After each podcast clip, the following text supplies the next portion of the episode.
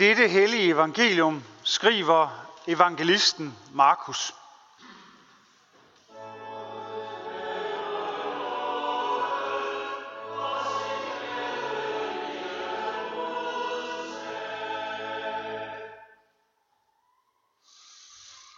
Da Jesus efter nogle dage igen kom til Kapernaum, rygtedes det, at han var hjemme.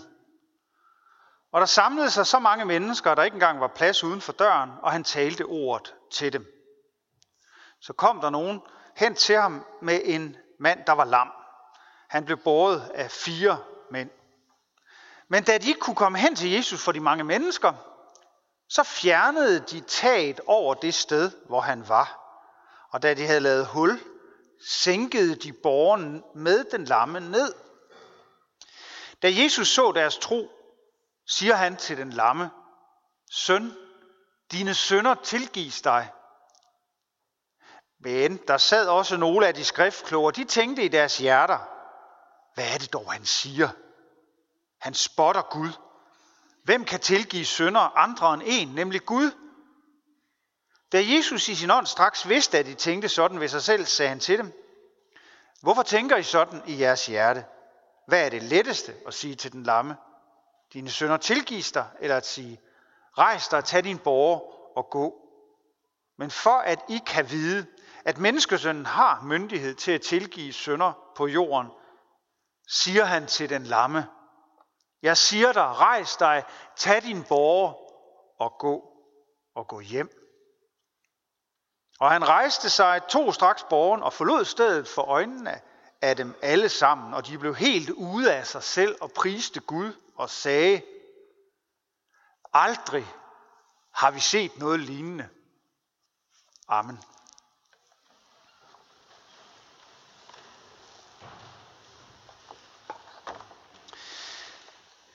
Gud Fader, vær til stede i hav midte. Jesus Kristus sender os din nåde. Gud Helligånd, oplys ordet for os. Amen. Aldrig har vi set noget lignende. Prøv at forestille jer et øjeblik, at I er hjemme ved jer selv, eller I er til fest. En fest, I selv har arrangeret. Det kan jo være for eksempel en barnedåbsfest. Der er mange mennesker. Lokalet er tæt pakket. Ja, prøv at forestille jer en situation, hvor der, I er simpelthen inviteret for mange. Øh, og, og der er folk, der står udenfor og ikke kan komme ind ad døren. Der står måske uden ved havedøren eller i opgangen og, og, og kigger ind. En kødrende folk. Pludselig hører I en ustyrlig larm. I kigger op, og lamperne begynder at ryste, og pusset begynder at falde ned. Og pludselig er der nogen, der har lavet hul i taget. Kæmpe hul. Og ned gennem hullet i taget sænker disse herværksmænd, eller hvad vi skal kalde dem, de sænker en mand på en borger, en mand, der er syg. Hvordan vil øh, I reagere? Hvordan vil jeg reagere? Vi vil blive, øh, jeg vil i hvert fald blive chokeret og vred og alt muligt. Sådan er der også mange, der har haft det. Det må man forestille sig. Også selvom jeg godt ved, og det er der også nogle af jer, der måske har hørt prædiken over den her fortælling før, at så plejer man jo også lige at fortælle, at, at helt så dramatisk var det måske ikke dengang, fordi at det var lettere at fjerne nogle tagplader og den slags. Men det ændrer nu ikke ved, at det var grænseoverskridende.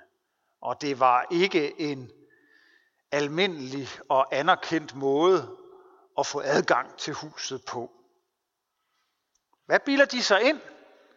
Og derudover at hejse en syg mand ned i et festlokale. I disse coronatider, selvom vi nu er ved at være lidt på den gode side, så ved vi jo godt, hvad det betyder. Det går da ikke.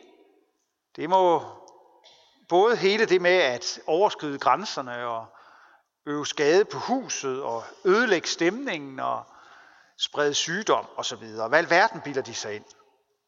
Men det interessante ved den her fortælling, det er, at, og sådan er det tit i evangeliet, det går ikke altid, som, som vi sådan umiddelbart regner med. Det får et anderledes særpræget forløb. For det er som om, at øh, da manden han er blevet hejst ned gennem det her hul i taget, så forsvinder fokus fra hullet og for de fire fantastiske venner der op på taget. Jesus ser deres tro, siger han, og så henvender han sig ellers til den lamme mand. Nu drejes fokus nemlig helt og holdet hen på Jesus selv. Ham, som de fire, kan vi næsten sige, absurd ihærdige venner, de havde gjort alt, hvad de kunne for at få deres ven hen til. Ham drejede det sig om. Og det første, Jesus siger til manden, der er blevet hejst ned der i det tætpakkede lokale, det er, dine sønder er tilgivet. Dine sønder forlades dig. Ja, senere bliver han helbredt, men det første han siger, det er, dine sønder er dig forladt. Jesus han udøver den her dag en dobbelt kærlighedsgerning mod den her mand. Han giver ham søndernes forladelse. Man kan sige, det er en åndelig befrielse. Samtidig med, så gør han ham også fysisk rask. Han helbreder ham. Nu kunne man jo tro, og det er jo også ligesom det, jeg har lagt op til, hvis I selv kunne forestille jer, hvordan vi ville reagere, og hvordan jeg ville reagere, så kunne man jo tro, at det, der ville vække forarvelse og opsigt, det i første omgang var metoden med at tiltvinge sig adgang ned gennem et hul i et tag. Men det er det altså ikke i fortællingen her. Og det er faktisk heller ikke selve helbredelsen. Den, den vækker begejstring og sådan, wow, men den vækker ikke forarvelse. Det, der optager sindene og vækker bestyrtelse og forarvelse, det er noget andet. Det er netop det, første Jesus siger til manden, at han tilgiver ham hans sønder. Hvorfor vækker det denne forarvelse? Jo, for Jesus tillader sig at gøre noget, som ellers kun Gud kan gøre. Tilgive et menneske dets synd. Synd, som er et grundmenneskeligt vilkår og kendemærke, som vi alle gentager og som vi alle deler med hinanden. Ingen mennesker formår at leve et liv i kærlighed og hengivenhed, som Gud ønsker deres. Vi har alle en tendens til at se indad og ville os selv og være kroget ind i os selv. Så vi lever ikke som Gud ville det. Det er det, man jo sagde med det gode gamle udtryk, vi er alle sammen syndere for vor Herre. Det er en god fælles grunderkendelse, at det er sådan, det er. Men øh, hvis det er sådan, så giver det jo efter sagens natur heller ikke nogen mening, at en, der selv er sønder, sådan bare tilsiger et andet menneske søndernes forladelse. Hvad er nu det for noget? Sådan tænker gæsterne i huset i hvert fald, da de hører, at Jesus tilgiver manden hans synd. Han bespotter Gud. Han gør det, kun Gud kan. Hvad er det for noget? Jesus ved, at de tænker sådan. Og så siger han, for at I kan se, at menneskesønnen, altså ham selv, har magt til at tilgive mennesker deres synder. Ja, så siger han til manden, rejs dig, tag din borger og gå hjem. Og så helbreder han manden. Han ville nemlig vise, at han havde Guds kræfter til at tilgive synder. Se, det var det utrolige. Altså ikke hullet i taget, selvom det som også var utroligt. Ikke de fire ihærdige, fantastiske venners engagement, som ellers også var utroligt. Og faktisk heller ikke helbredelsen i sig selv var det utrolige. Det helt utrolige, det er, at Jesus tilgiver manden hans synd. Han gør det, mennesker ikke kan. Han gør det, kun Gud kan. Og evangelielæsen, den slutter med, at alle mennesker bliver helt ude af sig selv. Over det, at Jesus både har sagt og gjort det utroligste. Og de siger så, aldrig har vi set noget lignende. Det er en fin slutsætning til dagens evangelium. Og den er også god for os at tykke lidt på. For det er jo tit sådan, at når man har, hvis man har kommet i kirken noget, så har man jo hørt rigtig meget om tilgivelse og syndernes forladelse og den slags. Det vi vendet os til, det er sådan noget, man hører hen i kirken. Sådan noget med, at Gud elsker os, og øh, han tilgiver os, og sådan. Og øh, det har vi måske lidt svært ved at sætte os i den store forbavselse eller forundring over. Ja, på en måde tager vi egentlig Guds tilgivelse i Jesus Kristus for givet, Og det er jo på en måde meget positivt at tage noget for givet, for så er det jo en gave. Men vi er altså også holdt op med måske at undres over det. Og når vi tænker på den lamme mand fra Kapernaum, som vi hører om i dag, så er det måske nok snarere det, der er utroligt. Det er det med det hul i taget. Aldrig har været hørt noget lignende. Men det utrolige er, at det er det, vi skal holde fast på i dag, eller høre måske igen på ny. Det utrolige er, at Jesus kan tilgive mennesker deres synd. Fordi han handler med Guds autoritet. Det er værd at undre sig over og fokusere på. At Gud blev menneske i Jesus Kristus, det er værd at undres over. At Jesus på samme tid var helt og fuldt menneske med glæder og sorger, samtidig med at han var Gud helt og fuldt og viste os, hvem Gud var, det er værd at undre sig over. At Jesus levede sit liv her på jorden for mennesker. Både det liv, han levede, men sandelig også levede og døde for os mennesker. Det er værd at undre sig over. Og at Jesus viste, at, Guds, at Gud, kærlighedens Gud vil have med os mennesker at gøre, på trods af alle vores fejl, det er værd at undre sig over. Som han jo viser i dag, og i mange, mange andre fortællinger. Og at Gud viste, at Jesus netop var den, han sagde, han var.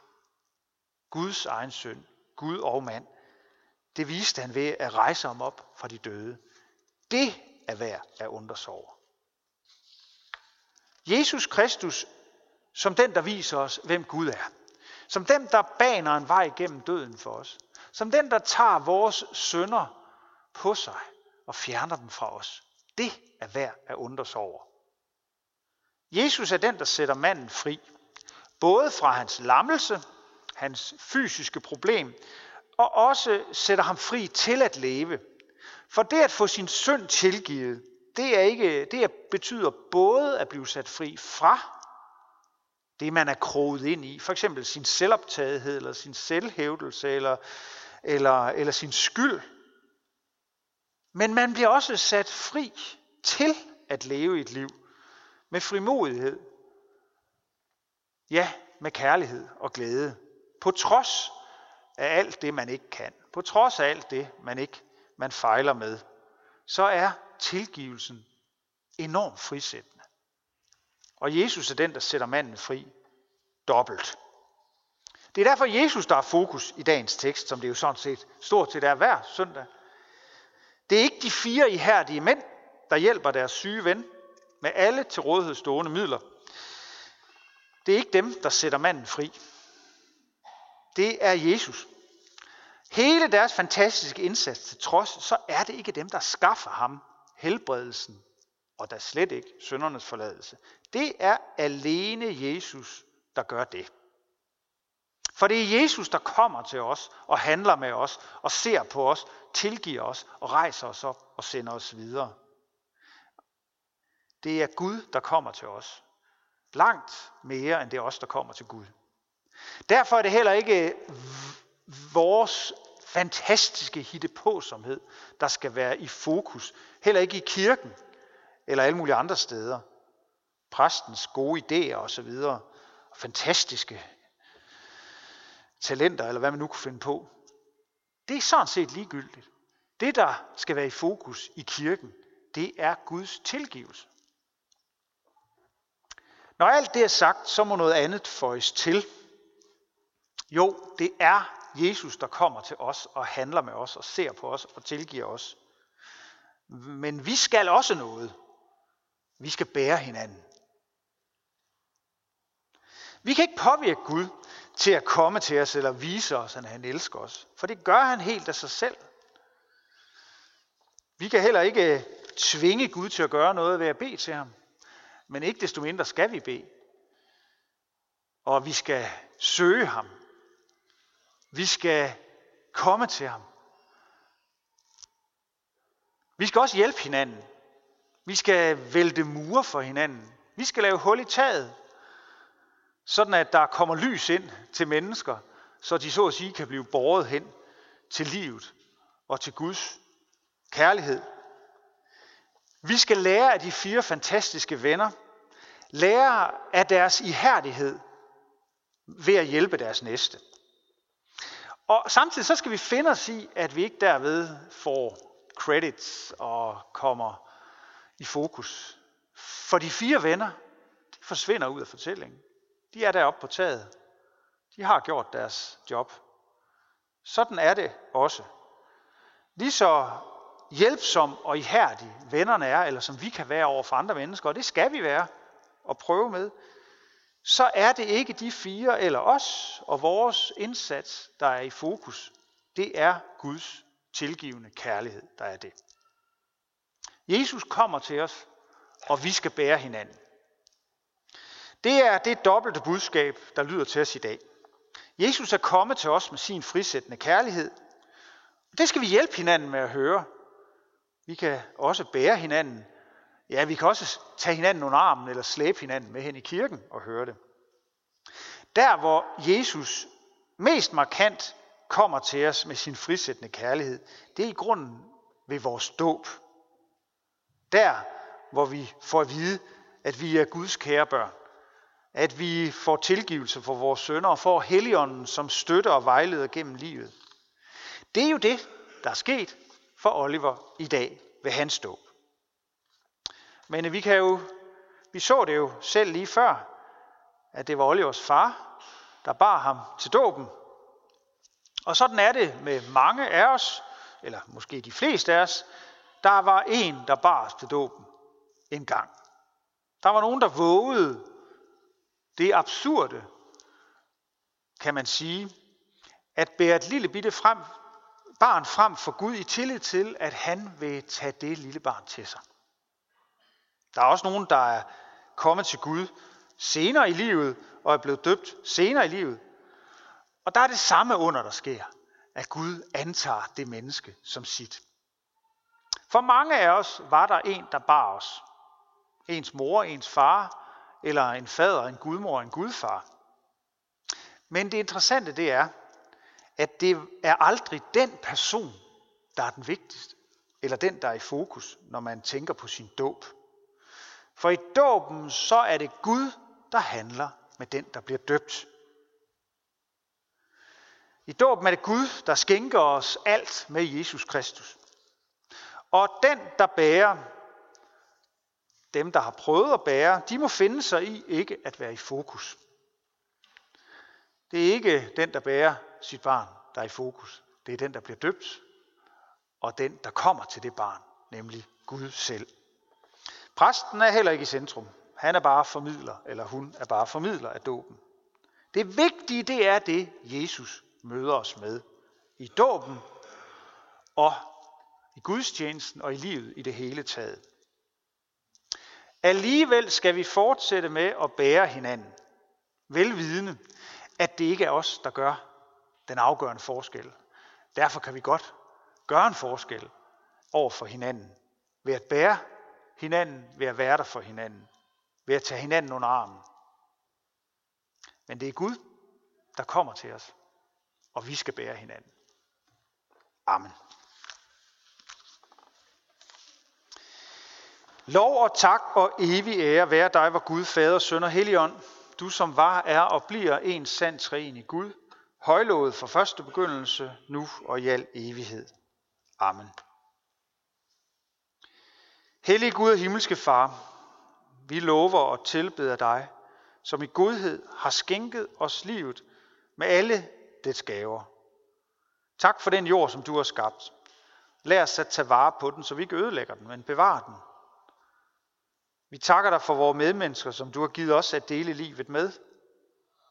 Lad os at se på hinanden som brødre og søstre. Vi takker dig for Jesus Kristus, din elskede søn, som blev vores bror, som levede, døde og opstod for os. Vi takker dig for Helligånden, som er midt i blandt os og har taget bolig i os, for genfødelsen i dåben, for evangeliets lys og for dit nærvær og din velsignelse i nadvånd. Vi beder dig i dag for Oliver, som er blevet døbt. Vær du altid med ham, og bevar ham altid hos dig, og vær med hele hans familie. Vi beder dig for din kirke ud over hele jorden og her hos os i Herningssorg. Tag ikke nåden så sandhedens ord fra os. Bevar os alle i troen og den indbyrdes kærlighed. Lad håbet om, at du kommer igen leve blandt os. Giv os trofaste ledere og forkynder af dit ord. Forbarm dig over alle dem, der far vild. Vi beder for dem, der bliver forfulgt, fordi de tror på dig. Ikke mindst de kristne, som forfølges i Mellemøsten. Vi beder om, at dit evangelium må komme ud til alle folkeslag. Vi beder for vores hjem og vores kære, for vores daglige liv med hinanden i arbejde og fritid. Vi beder dig om fred mellem nationerne og for folkenes regeringer. Skab du fred, og forsoning og retfærdighed mellem israelere og palæstinensere. Vi beder dig om fred i Syrien, i Irak. Ja, vi beder for menneskene, der lever i utryghed i Afghanistan. Vi beder dig om fred i Ukraine. Ja, hvor som helst mennesker lever vendt mod hinanden, eller under uværdige og utrygge forhold. Vi beder dig for Danmark. Bevar os som et folk blandt folkene. Vi beder dig for al lovlig øvrighed og for alle med ansvar i vores samfund. Vi beder for dronning Margrethe og hele det kongelige hus, for regering, folketing, domstole, regionsråd og kommunalbestyrelse. Giv dem troskab og visdom til at forvalte deres magt og viden, til værn for de svage og til gavn for alle. Vær er hos fattige, alle forpinte og bedrøvede, mennesker, der sidder i fængsel, mennesker, der er flygtet fra deres hjemland eller hjemmeegn. Vær er hos forladte og ensomme, dem, der mangler det nødvendigste til livets ophold. Vær nær ved syge, dem, der skal dø, og dem, der har mistet. Forbarm dig over os, giv os ikke løn som forskyldt, men fri os fra det onde, og lad os på den yderste dag få lov at opstå med Kristus, og evigt takke dig ved din elskede søn, Jesus Kristus. Amen.